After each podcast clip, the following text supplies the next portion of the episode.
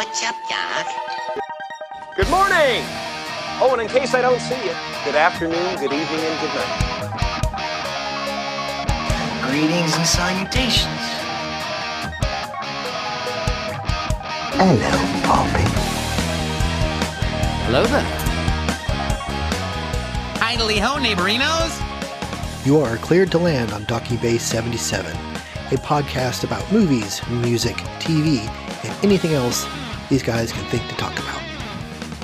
Hello and welcome to Docking Bay 77. I am your host, Dayton Johnson, and joining me uh, on this particular evening to discuss a wonderful movie is a friend of the show, Amber Lewis. Hello, Amber. How are you? Hey, Dayton. I'm doing great. How are you? I'm good, thank you. Uh, it's nice to have you back. Uh, you were wonderful, of course, on our West Side Story episode, and then our end of the 2021 countdown. So I'm glad to have you back to talk about um, a thriller, uh, a thriller, a horror film, uh, something kind of turns the genre around a little bit. We are going to discuss the 2017 movie written and directed by Jordan Peele, the thriller Get Out. You got your toothbrush? Check. Do you have your deodorant? Check. Do you have your cozy clothes? Got that. What? Do they know I'm black? Should they? You might wanna, you know. Mom and Dad, my black boyfriend will be coming up this weekend. I just don't want you to be shocked that he's a black man. I ain't never seen you like this before, bruh. Meeting families taking road trips. Don't come back all bougie, man. Come back, get your damn pants up to your damn stomach.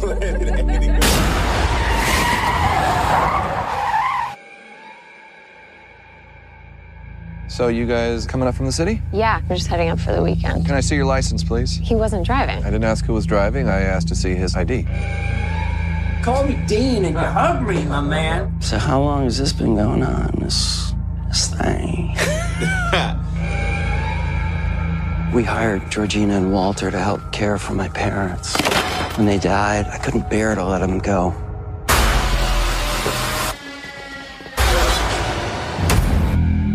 Smoke in front of my daughter? I'm gonna quit. She'd take care of that for you. How? Hypnosis. I'm good, actually. You ready for this? I'm back in the beat. so look, I go do my research. Apparently, a whole bunch of brothers been missing in this suburb. But it's cool. Bro, how you not scared of this, man? Good to see another brother around here. Chris was just telling me how he felt much more comfortable with my being here. Get out. Sorry, man. Get out! Yo, Rose, we gotta go. Is everything okay? Rose, the keys. Just get the keys. I don't know where they are. Rose. Sink into the floor. Wait, wait, wait, wait, wait. Sink. It's a terrible thing to waste. Terrible thing to waste.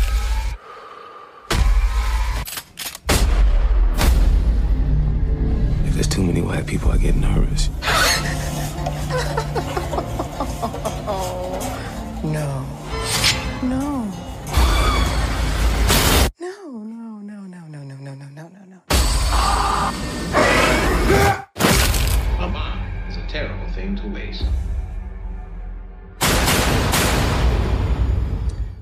Okay, so um, I've asked Amber to give give us a little bit of history on Jordan Peele. So, Amber, what have you got for us? Well, um, just very briefly, um, he sort of came onto the scene in 2003 um, as a member of Mad TV, Right? Okay. uh, which was not a show I ever watched. I didn't really find out about him until um, 2012 when he created Key and Peele uh, with Keegan Michael Key. right. Which is just a hugely popular sketch comedy uh, show that I just thought was brilliant and hysterical. Um, and then out of nowhere, 2017, he shows up with this horror movie. right. Um, and what I thought was interesting, two things I thought was interesting when I was like reading interviews and stuff. Um, the first thing was that Keegan Michael Key um, actually introduced Jordan Peele to um, Sean McKittrick, who's a producer for Blumhouse, which does Right. horror movies. Right. Um, and Jordan Peele was or is a huge horror movie fan. He just loves the genre and um, loves the movies. And so they have this um, lunch where he pitches Get Out, and Sean McKittrick bought the pitch right at that lunch. Nice. And hired him to write the script. And, you know, even if you don't know anything about making movies, it's not, you know, it's not that easy. Right. Oh, yeah. Um, right. So the fact that he, you know, had this great, very different idea teed up, ready to go, and that this producer really saw the potential for it, I just thought that was really fascinating. Um, and then also, he, Jordan Peele said that, um, you know, he loves horror movies and he believes that horror and comedy are similar because a lo- it's all about pacing and reveals. Yes. Okay. I can see that. It's just the kind of reaction that you're trying to get. And I never really thought of it that way. So I thought that was interesting when I read that. But the movie went on to um, gross $255 million. Right. Um, it still has a 98% fresh on Rotten Tomatoes um, and won the Oscar for uh, Best Original Screenplay. So it really kind of came out of nowhere and Right. just really hit at the right moment and, you Yeah. know, took off. yeah i mean what's uh, impressed me because i did a little uh, digging found out something interesting that uh, part of the inspiration for this movie was the 1975 film the stepford wives um, so if you really kind of think of it that way you can kind of see the connection um, what he was going for and which because that's a creepy movie in and of itself but i like what he took with that and where he went with it um, what i thought was Yeah, also- and you really see that in the um in the party scene, yes especially. yes Um, but the rest of the time, I thought of Invasion of the Body Snatchers. Oh yeah, I okay, yeah, I can see that too. Very good. And then Yeah. there's one scene um, toward the end that is reminiscent of Rosemary's Baby. So you can really kind of see, I think, that Jordan Peele is a scholar of horror movies and yes, it has all these layers to it. yes, yeah. Um, now a few other facts about the actual production of the movie. Uh, it was shot in Alabama, um, February twentieth of. Uh, Sorry, February 2nd of 2016 is when he started shooting. Um, he shot it in 23 days, which is very quick uh, for a shooting schedule. Um, I mean, which doesn't surprise me considering there's not really any visual effects. There's nothing really going on. Um, but uh, the budget was only 4.5 million, and like you said, it made over 200 you know million worldwide, and so that's a that's a pretty solid investment right there. So um, now, uh, a little bit on the casting. Um, I know I'm ruining his name, and I, I really apologize to him because he's done quite a good, uh, lot of good work. Uh, Daniel Kalua, who plays Chris, um, I guess it was his performance in an episode of Black Mirror that really got uh, Jordan Peele's attention. So I think it because that's I did read that said uh, Peele said saw him in that, and that was really kind of said I want that guy. So that's kind of cool. What I like about him as an actor, though, is this is one of those really, it's such a singular movie and such a singular performance. And he is the audience Yes. for the movie. Like you are him as you're watching it. So you do have that, or at least I find that I have that connection with him where every time I see him now, I'm like, oh, it's the Get Out guy.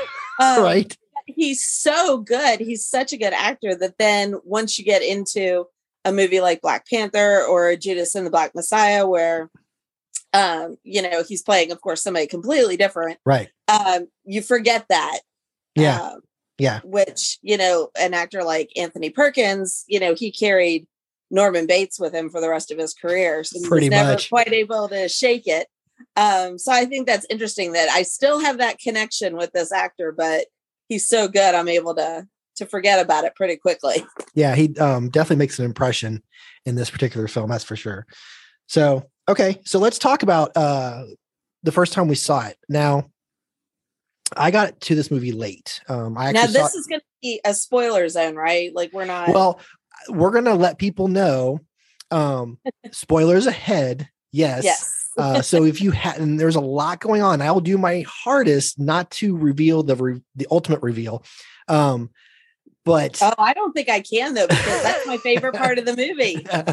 all right. So spoilers ahead. Yes, You've been warned. You are warned. so, um, I we watched this uh, last year for the first time, and it got to the point to where we couldn't find it to stream, and so we ended up just buying a DVD copy of it uh because uh, physical media is better. Anyway, um, and so we watched it, and I'd known uh, a little bit about it. I'd seen the trailers and whatever, so I kind of went in knowing at least what I thought was going on, and the fact that that's not what happened, uh, you know, really kind of threw me, and I loved it from just from the uh, get go. Uh, pretty much from the the the picnic or the dinner scene on, I was fully invested in this movie, and it's so good.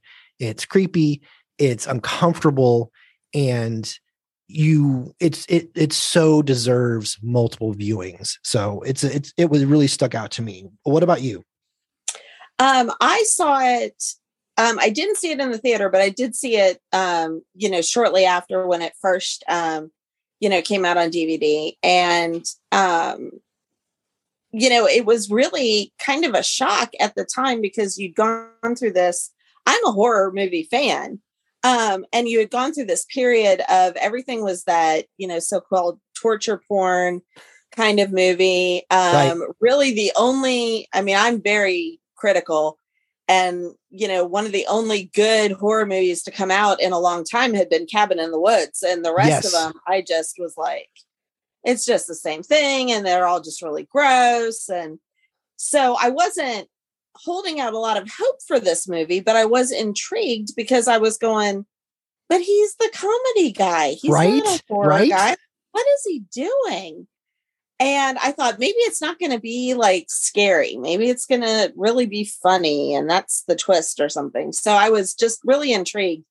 And I was, like you said, just completely blown away by it and really appreciated that it's more in line with a psychological thriller. Yes. Um, I know it gets billed as a horror movie, and I kind of refer to it like that myself, but it's really it's along the lines of you know a very hitchcockian kind of is what's happening really happening i don't right. know maybe i'm just being too sensitive you know and it really plays with um you know just uh, your perspective as an audience member and um you know and then you finally start getting reveals as time right. goes on right um, that ratchets up the tension. But uh, I was completely blown away by it, and yeah, yeah. Subsequently, have have just been excited for anything he produces. Yes. anything that Jordan Peele puts his hand on, I want to at least give it a try. Yes, I actually I did watch. Uh, we did watch uh, Us um, around Halloween this past year, and as good as that was, I still think uh, Get Out has an edge over that one. Um, it that what you can totally tell he knows what he's doing when it comes to horror, thriller, uh, that genre. Um, but I I don't know. Get Out just has so much more of a shock to it and so much so more uh much more cerebral i guess is the best way to put it but yeah i'm, I'm excited about anything he does and i've mentioned this before um i did see online that he has made a plea to disney to let him do a live action adaptation of gargoyles Oh my goodness. Right? I would so be in for that. So oh, just, that would be amazing. So if anybody from Disney is listening, please say yes to Jordan Peele on that. So yes, right. absolutely.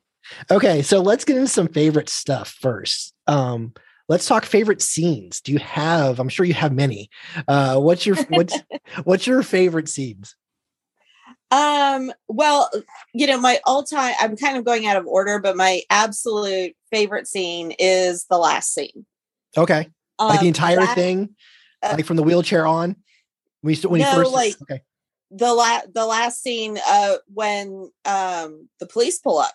Oh, okay, okay. When he's strangling her. Yes. And because I will never, ever, ever forget. And it's one of the things that I just love about this movie. Um, there is a scene in the movie Psycho where Hitchcock has had you, your perspective is Janet Leigh's character, Marion, right. and you follow her for the whole first half hour. And then, of course, she's killed. And then he switches your perspective to Norman and you are just as anxious about him getting caught covering up this murder as you were about her getting killed. Right. And that switch happens in about a minute. Mhm. And you get a similar thing in this movie where you are so invested in Chris's story and he is so much your representative in this story that by the time you get to the end, you know, as a horror movie fan, you're conditioned for certain things. And, you know, all you have to do is make it till morning. and when the sun rises, you're going to be safe. You know, Right. all you have to do is make it to someone else who's going to rescue you. The police are going to come and save you Right. you know and as a white person i never had that perspective until watching this movie and you you know he's killing her and you want him to kill her Yes. and then the cops pull up and you're like terrified I know, right?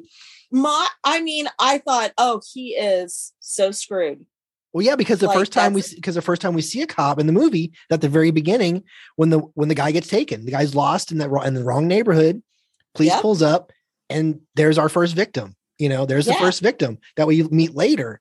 And yeah, absolutely, I absolutely. So then when the cop shows up here, you're thinking, oh, he's so screwed. yeah then it's i was But then it's not the cops. terrified That door opens. terrified you- and the only question was going to be are they going to arrest him or are they just going to shoot him right, right. And then the You door know? opens, and you see the airport, you know, logo. yeah and rod came to save him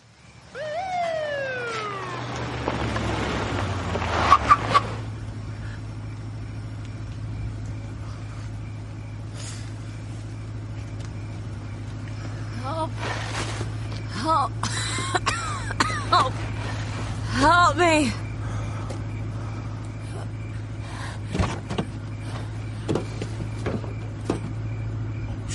Shit.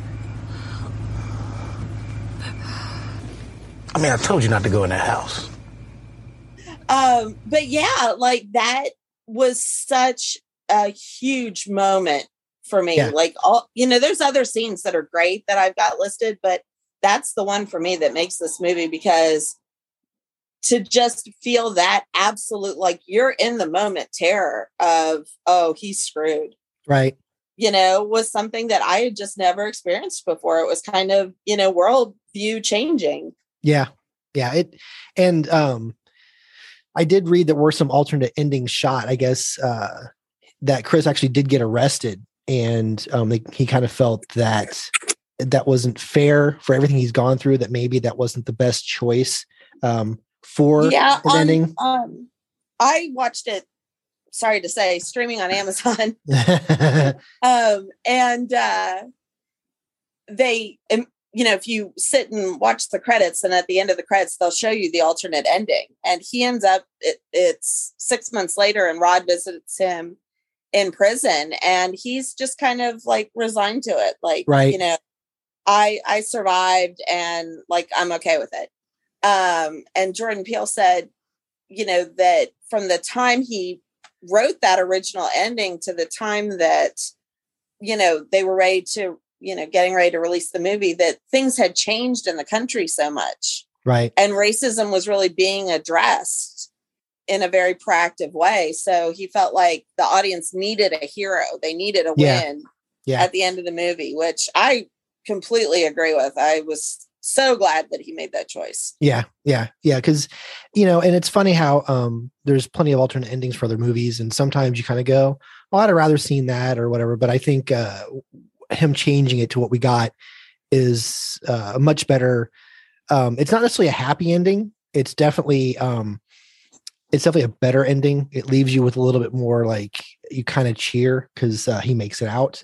Yes. so, um, Yes. yeah, it's it was a good choice. It was a good choice. Now, but I do also love the um that initial uh meet the parents Okay, so- when they arrive at the yes, house yes, yeah. because I just think it's so brilliantly written and acted that it's every like awkward meeting your significant other, Yes. whether you're an interracial couple or not. Yes. You know, it's that And- awkward.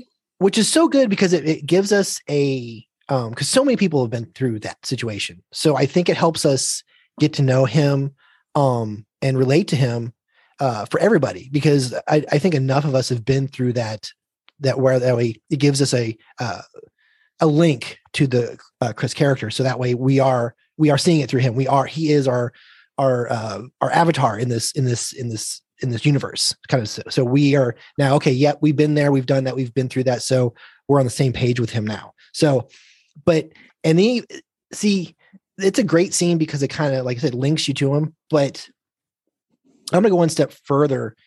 The the dinner scene with all those people okay? Now that's my favorite scene. When the he starts walking and like all the all the white people show up and Oh, at the party? yes at the party sorry Because there's a dinner scene uh, that I don't like. yeah okay yeah he's there because I can't stand her brother. oh i know right He- I but- hate his character so much. but I think he's um he's a nice he's the opposite of everybody else in the family at that point. And every family has that kind of on the fringe black sheep kind of family member somewhere. So the fact that this family he gets there and they all seem so nice and then you got him. And you're like yeah. what's his deal? And uh it just makes his demise at the end even more entertaining. But you think at Yes. first that maybe he's going to be on the guy's side, that maybe he's an ally of some kind to make Mhm. it, the whole thing easier for his transition. But no, I, I mean the the the party Oh, where, yes. where he's basically on display. And the reason I like it is because we get so much information that we don't know how to process it yet. Like it's it's Yes, uncomfortable. and because it's only in subsequent viewings once you know the reveal that you realize they're interviewing him. Yes, they're they're told like when the the one lady um asks it asks her says, "So is it true what they say? Is it better?" You're like, "Oh my god, did she just ask that question?" She walks up and like grabs his shoulder and his chest and stuff, and you're like, "What the hell is going on?" You know, and and then they, but uh, what's so subversive about it is, you know, like I said, once you know the reveal, you know kind what they're really truly the information they're Yes. trying to obtain. But the way it's written, this is stuff that any black person is going to have this story. you know what I mean? Like somewhere they had an experience where can you believe this person said this out loud to me? Right. Well, yeah. You Then they, uh, they asked them what was the black experience, and the, so the other guy shows up. The first victim shows up, and he uh, and then he goes, he pitches it to him because you can tell that Chris is just so uncomfortable. He doesn't want to be there. He doesn't want to meet all these people, and they're all acting like they're his best friend. Like they're so interested in him. And then at one point, I'm thinking. Are they looking for like a, a sex slave? Is it what's going on here? You know, I mean, there's so many opportunities of where this could be going at that point because you really have just got- gotten a little bit of information but at a lot at the same time you just don't know how to juggle it yet. So like you said once you get the reveal you realize he's going up for auction. He's on display. They're like looking at him like a, a racehorse or something they're going to invest in because they want you know the one lady is like looking at her husband in the wheelchair going i need to replace this guy with somebody who's stronger and younger. Is this the person i'm choosing? And you're just like yeah. So after uh, you know the initial you know viewing you're like what in the hell is going on with all these people Yeah, and but it's also that sort of that twist too of you know these are villains yes to black people, but they're not Klan. no It's not your typical, you know, we're not watching Black Klansmen where all of the white people act the way you think they're going to. Right. Like there are no surprises there, you know. Right. These are people that are have that casual, deep-seated racism in a oh, I my best friend is black, you know, kind of way. right right. And that's what makes it interesting and so much fun. Um it's awkward and ridiculous but you're like you're you're trying to put pieces in place. You're trying to figure out what's going on and you are i i f- initially like yeah you, you feel sorry for him from the get-go because he's so uncomfortable meeting the family.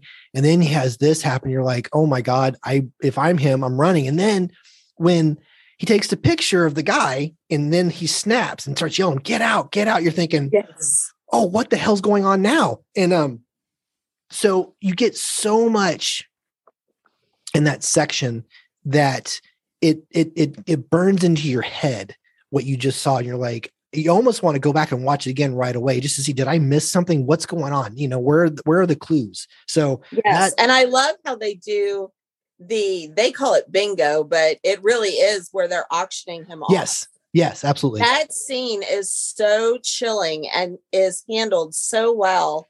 And there's no dialogue. yeah yeah i know right yeah Um, and that's one of my other, I know we haven't quite gotten there yet, but oh no go uh, ahead One of my favorite characters is, um, or the creepiest character I would say is uh Jim, who's the blind guy.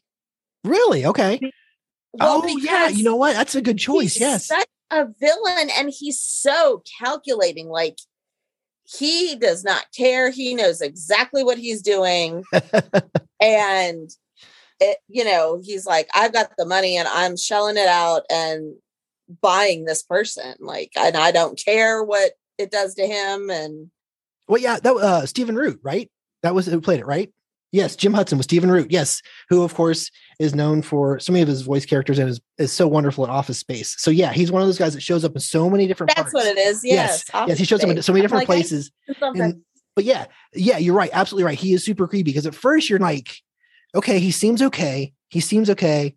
Nah, he's well, weird. and sympathetic. I mean, how how horrible is it? You're you own an art gallery and you're blind. I mean, Right? a I mean- really sad, tragic, rough hand of cards he's been dealt. yes, and what is so interesting about the characters that we're watching, um, all the rich white people, and you know, so yeah, you have you kind of feel sorry for the blind guy has an art, you know, uh, an, runs an art, you know, place. So you have him, and he's blind. So you, if you really sit back and start to think about this in in a weird, twisted way, you kind of understand why they're doing it because it's basically they're living forever.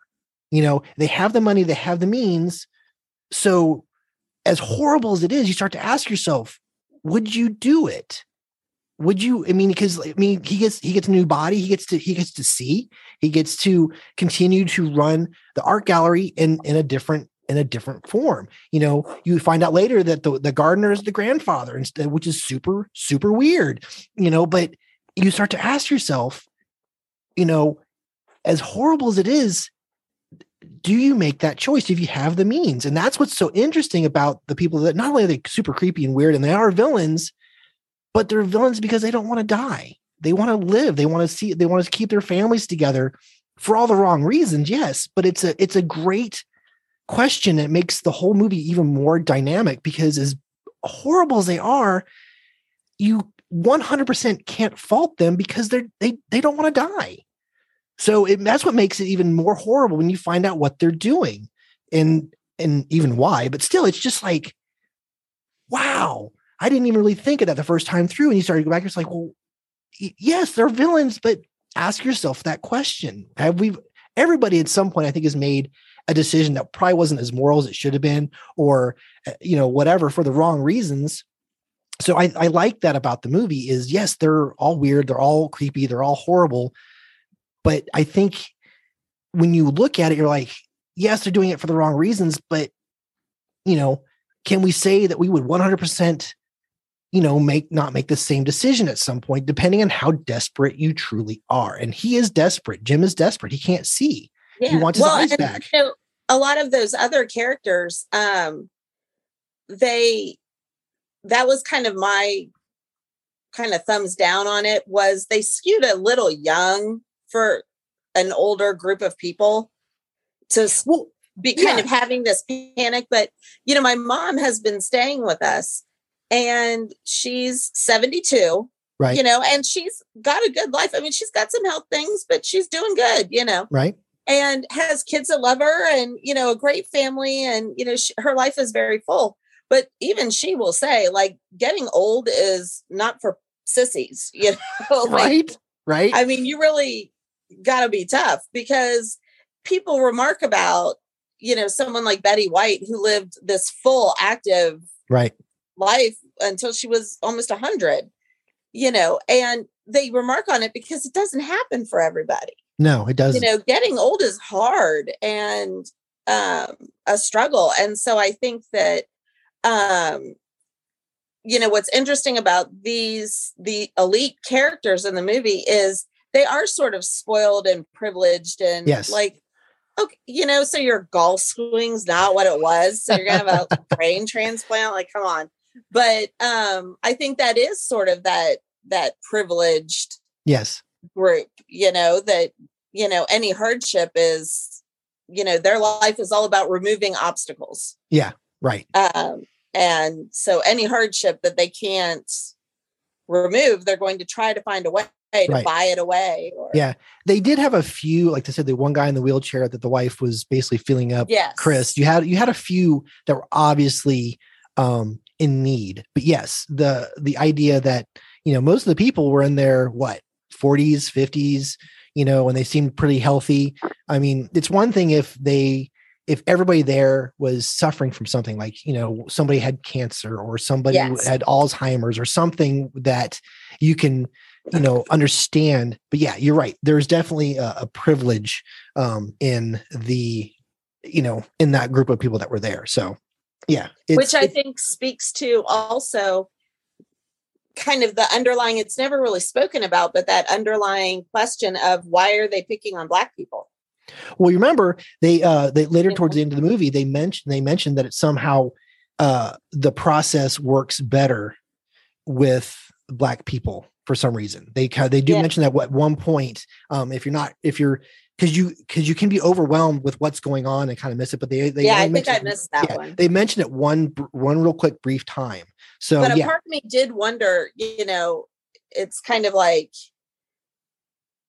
an unspoken commentary that you know well who's going to disappear? And that's true too. you know like there's a sort of you know lack of concern you know and we've talked about it culturally with you know a young beautiful white girl disappears and everybody loses their minds but then that same day a young beautiful black girl disappeared and nobody said anything right yeah and, you and know you're absolutely and right so Well- i did wonder like is that kind of an underlying commentary that you could Well, even from the from. very beginning, the the first guy that gets snatched um, by the cop, nobody's looking for that guy. You know, it wasn't until Chris takes a picture of him and sends it to Rod that he looks him up, and he's he's been missing, but nobody's really looking for him. So yeah, Mm-hmm. Yeah. you're no, I I agree that, and that's probably uh, part of it, and that's what's so good about this. There's so much going on, and so many things past just the the what you get with watching the movie, but there's so many uh, questions and things to uh absorb and questions to ask yourself so yeah it's it's and the fact that I like i said the he wrote of it a really great movie is Yes. you know how much time can you spend you know if you go out for coffee after you know arguing over you know what you liked or didn't like or Right, you know? Right. and i think this one is is full of that. Yes this one could be a couple days worth of dinners and discussions so. Yes. Okay so was there any other favorite scenes you wanted to mention before we move on to favorite characters? Um, well, like I said, you know, uh, um, I also like the opening. I love how, you know, again, it puts you right in that guy's position because who who among us hasn't been going to a party at somebody's house and you know, especially out in the suburbs, every street is named like Meadow this and you know, Yes. whatever. So like you can't find your way. All the houses look the same. Um, so I love those scenes that you can really relate to. Um, and then the other one I wrote down was uh the can't find the keys. yeah yes Like the stress of that and his rising panic and um you know then the reveal of course is Right. is great in that moment but that that his rising panic in that scene just is absolutely and not a lot of music there's No. there aren't a lot of music No. cues that lead you through so which is impressive Uh, because a lot of times uh, thrillers and horror films kind of depend on uh, the music telling us when to react and yeah you're right Yeah. there is there is a nice score in here um and, and there is a nice there was music used in it uh it, but it's it doesn't it helps us but it doesn't tell us what to think it doesn't tell us when to feel things so yeah you're absolutely right the the his acting uh the pacing you can really start to feel like um when the uh oh i can't remember her name but when she comes in to apologize for moving for unplugging his phone and he's Oh, and he's trying so hard. He's just like looking, it's okay, it's okay. And she's looking at him, and it it's like every person he comes into contact with just makes him more it heightens his his anxiety even more and you start to you really feel his anxiety in your own. You're starting to stress out and go oh my god i just want to get out of this house. Just just run. You're telling him just just run. Get out of there. So yeah it's And I absolutely love any scene with Rod, but I love the first time he calls him, and the first thing he says is "Get out!" right right? Yes. So wonderful. Which okay that's going to lead us to our favorite characters. So um the easy answer is chris because he's the hero. I mean he is the hero of the movie. He's the one you're rooting for. He is our you know he's our guide through this horror film but i'm sorry rod is my favorite character Rod is a hundred percent this movie. Yes, because he's he's the he's the comedy that is very much needed in this very serious, very uh dark movie and he gives you just enough humor throughout that you can survive to the you know survive the whole movie along with Chris. But man, like you mentioned before, when that cop shows up and you're thinking, "Oh my god, this is this is it just went from, you know, out of the frying pan into the fire kind of situation." But then the door opens and it says airport and you're like, "It's Rod." Oh my It's god, Rod. it's it's a, and he gets, he gets in the car and he goes, I told you not to go in that house. I mean, you just you're laughing. You're like, see, you should have listened to Rod. You should have listened to him. It was Yes, is so also like the best friend that we all wish we had. Like Right. he never questions Chris. He never says, maybe you're overreacting. Right. He listens to what he says, takes it 100% seriously, and is the smartest person in the room. He starts putting stuff together like immediately. yes, he does. He's the one that You know, the, and miss, the missing immediately, guy. the second he can't get a hold of Chris, he goes to the cops. He goes looking for help. You Yep. know, like he doesn't mess around. That's right. He did. He- You know, he- we all need a rod in our corner. yes, we do. Yes. Yes, we need more rods in our life. He he was just as small as his part was, every scene he was in was totally his scene. You know, it, it was just his, you know, and the only I, I guess him showing up and like I said, is, is one of the best is one of my favorite scenes, but it's it's it's it's a nice little ending to the movie. And I mean, you know that, you know, that Rose is going to bleed out there uh, in in the driveway. So you're thinking you don't need to you don't need to run her over. Whatever. Just let's just go home. Let's just go. home. Yes. So let's just go home. So uh, Rod is my favorite character. So uh, what about you?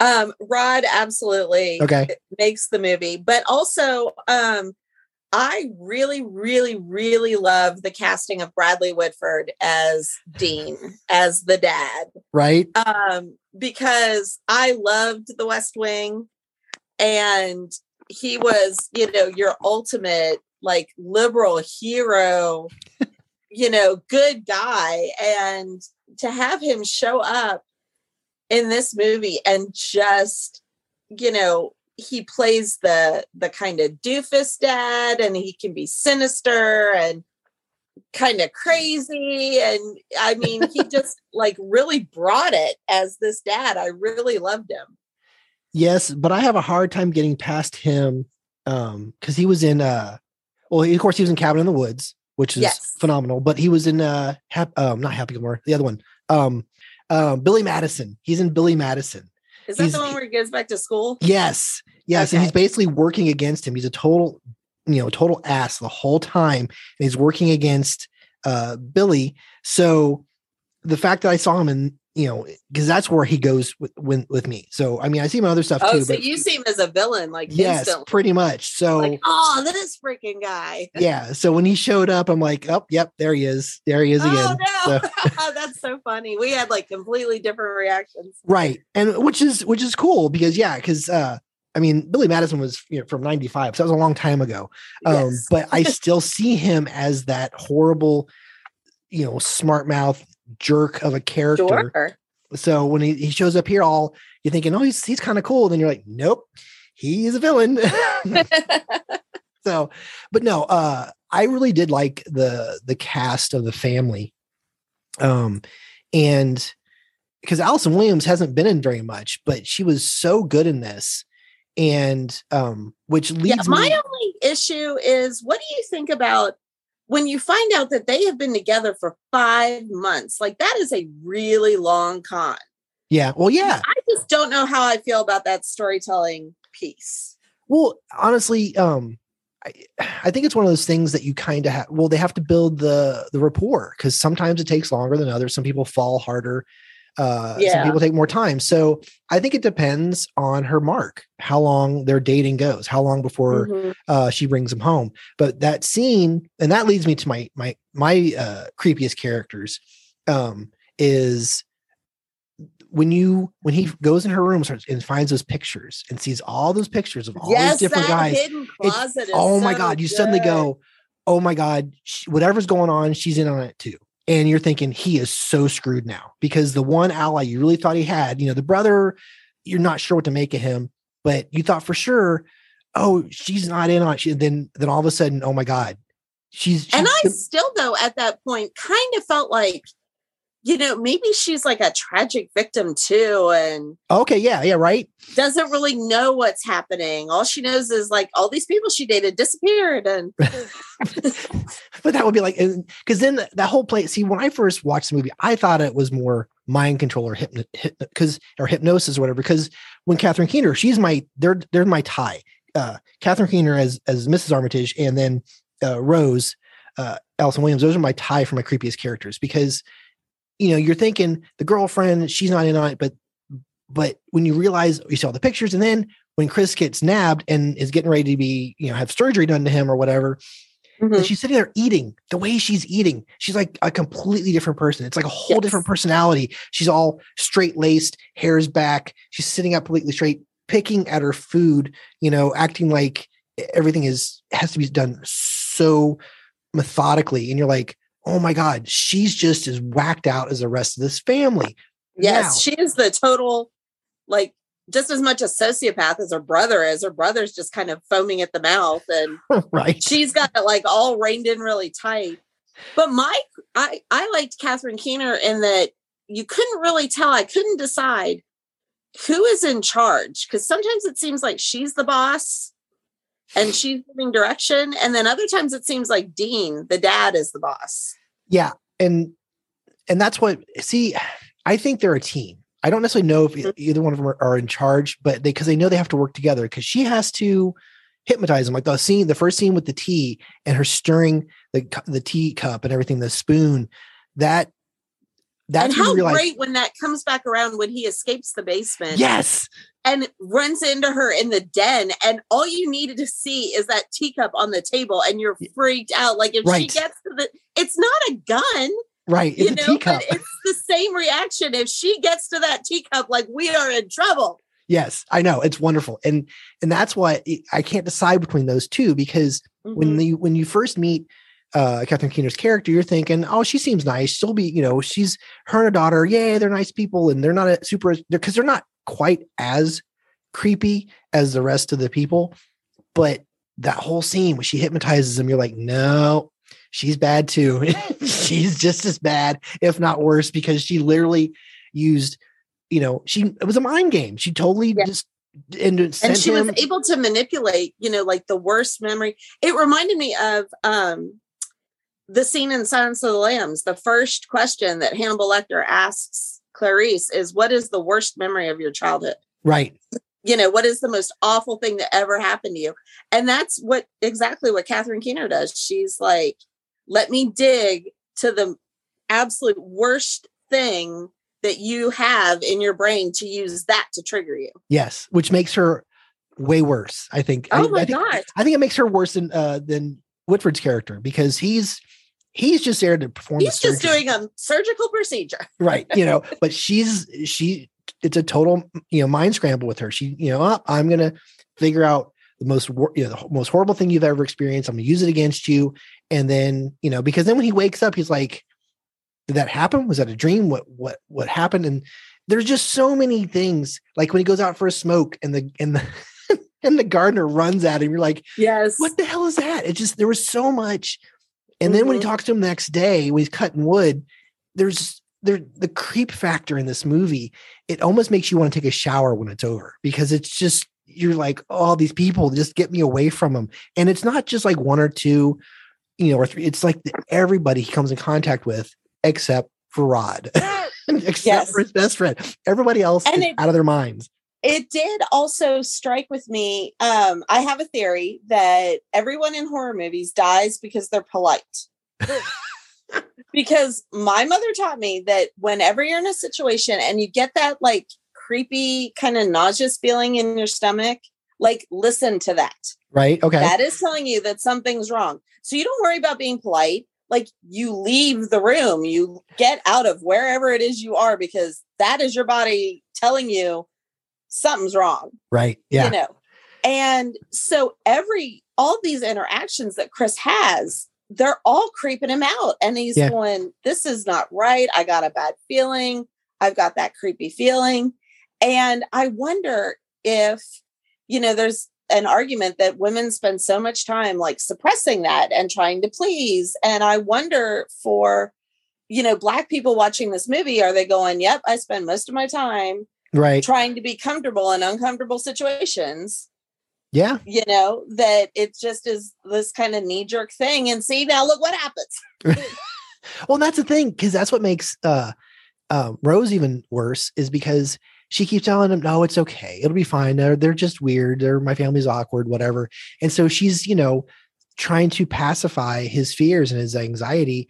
and So- kind of addresses it before he can yeah, right, like Right. she'll say wasn't that strange that my dad said this thing and right. so he doesn't even have the chance to kind of bring it up she already kind of beat him to the punch to say Yeah. yeah, that was weird but it's my dad you know Right, rolls and- her eyes and that's what's so good about the writing of this and because it's like jordan peele does a great job in, with direction does a great job with the pacing and the expressions you get out of these people and uh, all the different actors they're all every scene is just one more layer of anxiety and it's done so well. But to put that on paper first to have the idea and go you know what? This is what i want to do. I'd take every you know awkward thing i can think of and then but give reason behind why they happen and then you're like oh my god i never would have thought of this. Why you know? And that's what makes it such a good movie is yes it's a thriller and it's we've seen so many thrillers and i think it's probably one of the best thrillers i've seen in the last decade easy but it's because it's original it's different and and and when you find out what the what it is you're like I never saw that coming. That was a that was out of left field. And that was just makes it super weird. But I gotta say, okay, I know I didn't ask you this before, but I'm gonna t- yes. which this is kind of a surprise because I just want to because it just popped in my head right now. Which is your favorite kill scene? Because I have one and it just popped into my head. But uh, I'm gonna give you a chance to think about this. What's your favorite kill scene? Well, I would say that I mean there's a lot to it's this is such a horrible conversation, but there's a lot to like about Yes. them. Yes. Um whether we should. like, He's, he's painted that picture. You want them. Yes. You want them all gone. I mean they are villains. So, you know, we're talking survival here. Um I love the sort of like poetic come around of he stabs Dean with the deer head. Yeah, I love that. where that takes you back to them hitting the deer at the you know beginning. Yes. Um, well, just the look on his face when when he comes out, he looks around, he's looking for him, and then all of a sudden he just he Mhm. slams into him with that. You're like, oh my god, that's just so awesome because he's he's finding anything he can anywhere. Like he he he uh tries to kill the brother with those ball things, those decorative balls, and just I think it was a, a croquet ball. yes, yes, and you're like, okay, that's the first thing you're seeing. And it's just like he's just reaching for anything he can to get himself out of that house. So I'm sorry, the deer head into Whitford's character, that's my favorite. Oh, was that your favorite? That's my then favorite. Also, um, I love that he gets to redeem Chris gets to redeem himself and gets to solve that that lingering trauma of Mhm. his mother's death by going back for the maid after he Yes. hits her with the car. Um, so I love that. But I think my favorite might be when the gardener shoots Rose. It was Yeah. so satisfying Yes, that it was. he was able to, you know, Chris flashed him with the phone and he was able to be himself Yes. and kind of get one back for himself. yeah. Um, yeah.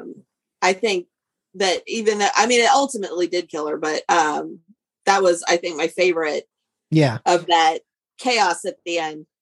Yeah, and it also shows how, like I said, how clever it is. They set up the whole flash thing earlier by accident, but Chris taking that picture and and then he realizes later, wait a minute, if I can if I can do that again, it'll unlock this guy and maybe he'll help me. Maybe he won't kill me. So that's just that's smart planning. That's smart writing to set something up in the first Yes. act and bring it back in the end of the movie. That was very very clever. Um, So yes, I that's a, and I that is love that he gave us um and that's part of what I think also makes it, you know, so terrifying. Um he gives us those flashes from the victims that they're still in there. yes they are yes, which is even makes know, it even the whole thing even creepier. So terrifying. Yes. You Yeah, know, and- so terrifying that but that you get those moments of they can pull themselves to the front. Yeah. Yeah. And yeah, that's yeah, that's a good that's a good one when he he shoots her cuz and then he shoots himself which is just so It's so tragic. But yeah, cuz you know well cuz you know he can't he's never going to be able to be himself again, 100% himself. So this is the best way for him to go. So yeah, that's and then but he did die on his own terms, which I yes. Yes. think, you know.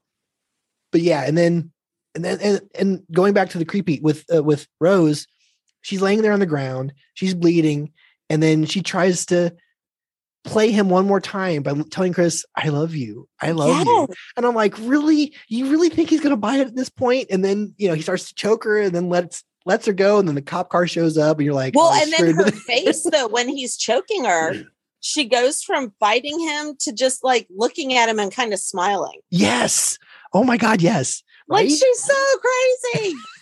the whole family is just just out there. So yeah, Yes. it there's so much in this movie, so much to digest, and it is um it's it was so rewarding to watch this after missing it for four years, and I was super excited to uh, just to finish. It was like I said, yes, and her because it's one of those you're like, okay, who survives? You know, who's going to make it out of there? And you're like, eh, every time he gets away and kills somebody else, and you're like, oh, thank God he got that person. But you're it, and it's yeah, it, they're they're all villains, so it's not like you're upset they're dying because you're actually like you said, it was a very satisfying death when Rose gets shoot by her shot by her grandpa in a way. Um, yes. So you're like, oh my god, but man. And what, one thing that really impresses me, and you're right, how in recent years horror films have been more about the blood and the gore than um, than trying to emotionally involve us. This one has just enough gore in it when it's necessary. Like when he's removing the one guy's scalp, they shoot it from the other side when he's cutting it off. So you just see the blood Yes. splatter on the plastic, and then you see him remove the piece after the fact. And then, you know, like when he hits him with the balls from the croquet set, first couple shots, you don't see it. And then as he's walking away, you see the blood coming out on the floor. So there it's it's just enough gore uh, properly placed.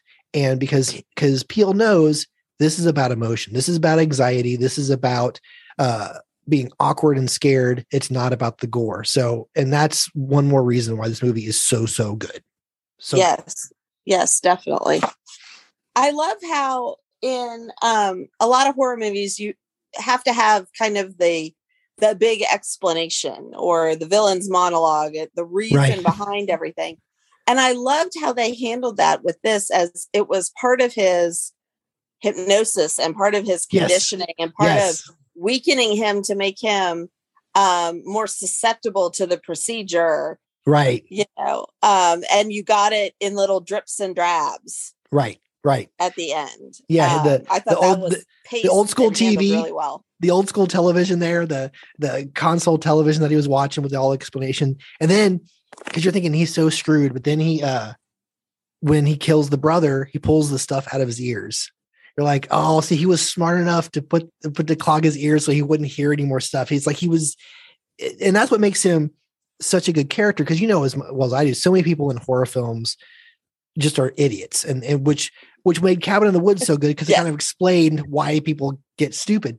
But this one, yes, yeah, as, as much as he should have left earlier, um, the reality of it is you kind of believe why he stayed. He stayed for his girlfriend. He stayed you know, for whatever. Yes. But then he catches on and he gets smart and then he starts to, you know, react and fight back. And that's and it's nice to have um a a survivor in a horror film that that survived because they were smart, not because they were lucky. So, you know, Yes. once again, kudos and to I like the how she regressed him to a child. So he did that child behavior of picking at the chair, yes. you know, and then that ended up ultimately being the thing that saved him. Yeah, I know. And the, like I said, the writing is so smart. The uh, it's it's it's a near perfect movie, and um, so that yeah, that's one of and the reasons still why we're talking about. terrifying. This was I watched it yesterday, and it was like maybe the fourth time I'd seen it. Mhm. Um, so you know, I know all the reveals and stuff, so I'm looking for different beats this time, and Right. I was still freaked out. I was watching it in the middle of the day, and it was creepy. Yes, yes. I was actually going through uh, my phone looking up certain scenes I wanted to talk about, and even watching, you're like, oh my god, just you're because you you're you're flashback right into where the scene was and how you felt the first couple times through, and you're like, man, this is just, it still has it has an effect on you, you know, later. And no matter how many times you see, it still has an effect on you. So it's it's just it's top notch filmmaking, which makes it even more impressive considering where he came from from sketch comedy, and he he Yes, you know and Jordan this Peele was his learned. debut, his directorial debut. I know what a what a way to go, you know, to start your you know movie making career. It's just so so good. So, all right. So, uh, any other uh things you want to say about the about Get Out before we well get out? Boo! Sorry, that was so bad. I know, right? Um, Dad joke. Yep.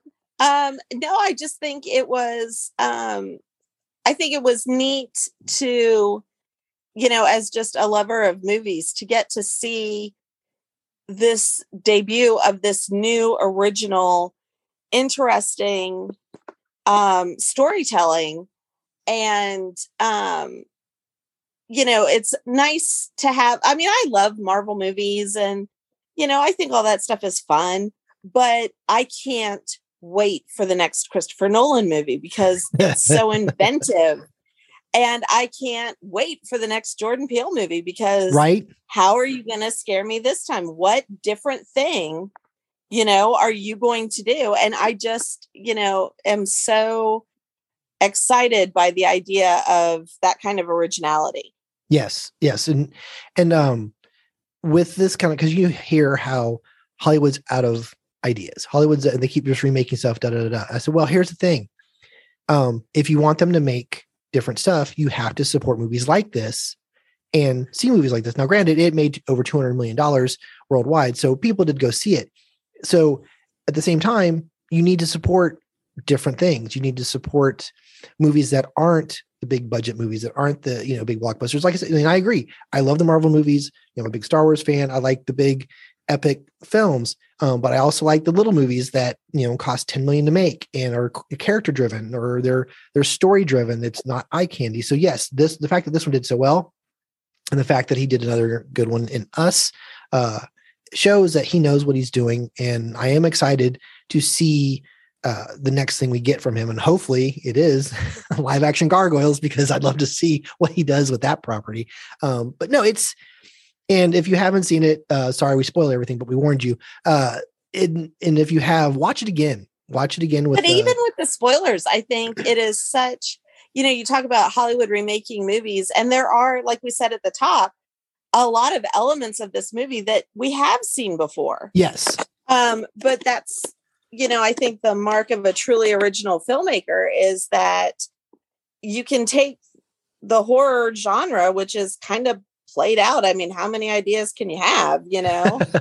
how many boogeymen are there, you know? And but simply by adding diversity to Right.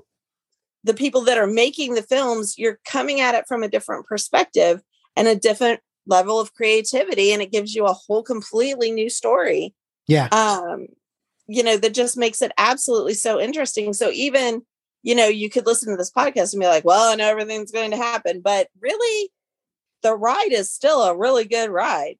Yes, it is. Yeah, and that's especially if you, like I said, we on multiple watches, you pick up different things, um, the different layers he has in this, and it's and like I said, there's questions that it asks that you know you can start to answer for yourself again you know or for the first time or the second time or start a discussion with somebody who just saw it too.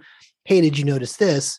Or whatever. It's just it's one of those that is there's so many things going on and so smart that one viewing just isn't enough. So yeah it's it's it's great writing it's great direction.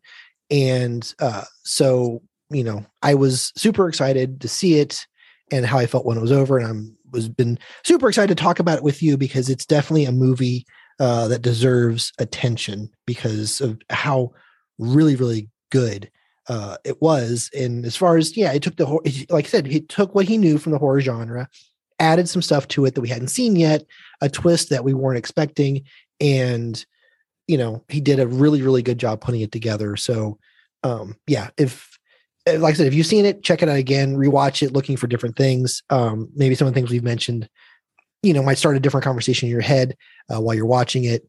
But and if you uh you know have seen it uh you know or haven't seen it go check it out anyway even though we spoiled a bunch of stuff. There's still things we haven't mentioned that are worth seeing. And uh it's such a good movie such a good movie. Um so here's hoping we get a lot more original stories from jordan peele, in the future. So all right um well amber i want to thank you for joining me. And uh um, I'm looking forward to our March episode I have in planned with you, uh, the top seven badass women in movies. I'm super excited about that one. I'm already working on my list. So Yes, I'm having so much fun curating this list. yeah, it's I'm trying to be way creative with it. So um, and as at this point we will have a new person joining us uh for that episode as well. So but yeah, it's um that's gonna be exciting and that's later in March. So look forward to that episode. Uh so once again, thank you, Amber. Thank you. It was so much fun. All right. And uh, I want to thank everybody for listening. It's been awesome the support we've gotten uh, from all our new listeners all across the world. So that's super awesome. And uh, so when it comes down to uh, listening to your favorite music and checking out Jordan Peele's 2017 awesome thriller, Get Out, physical media is better than streaming. Thank you for listening. This has been the Docking Bay 77 podcast. Opening music provided by Eric Jason Brock.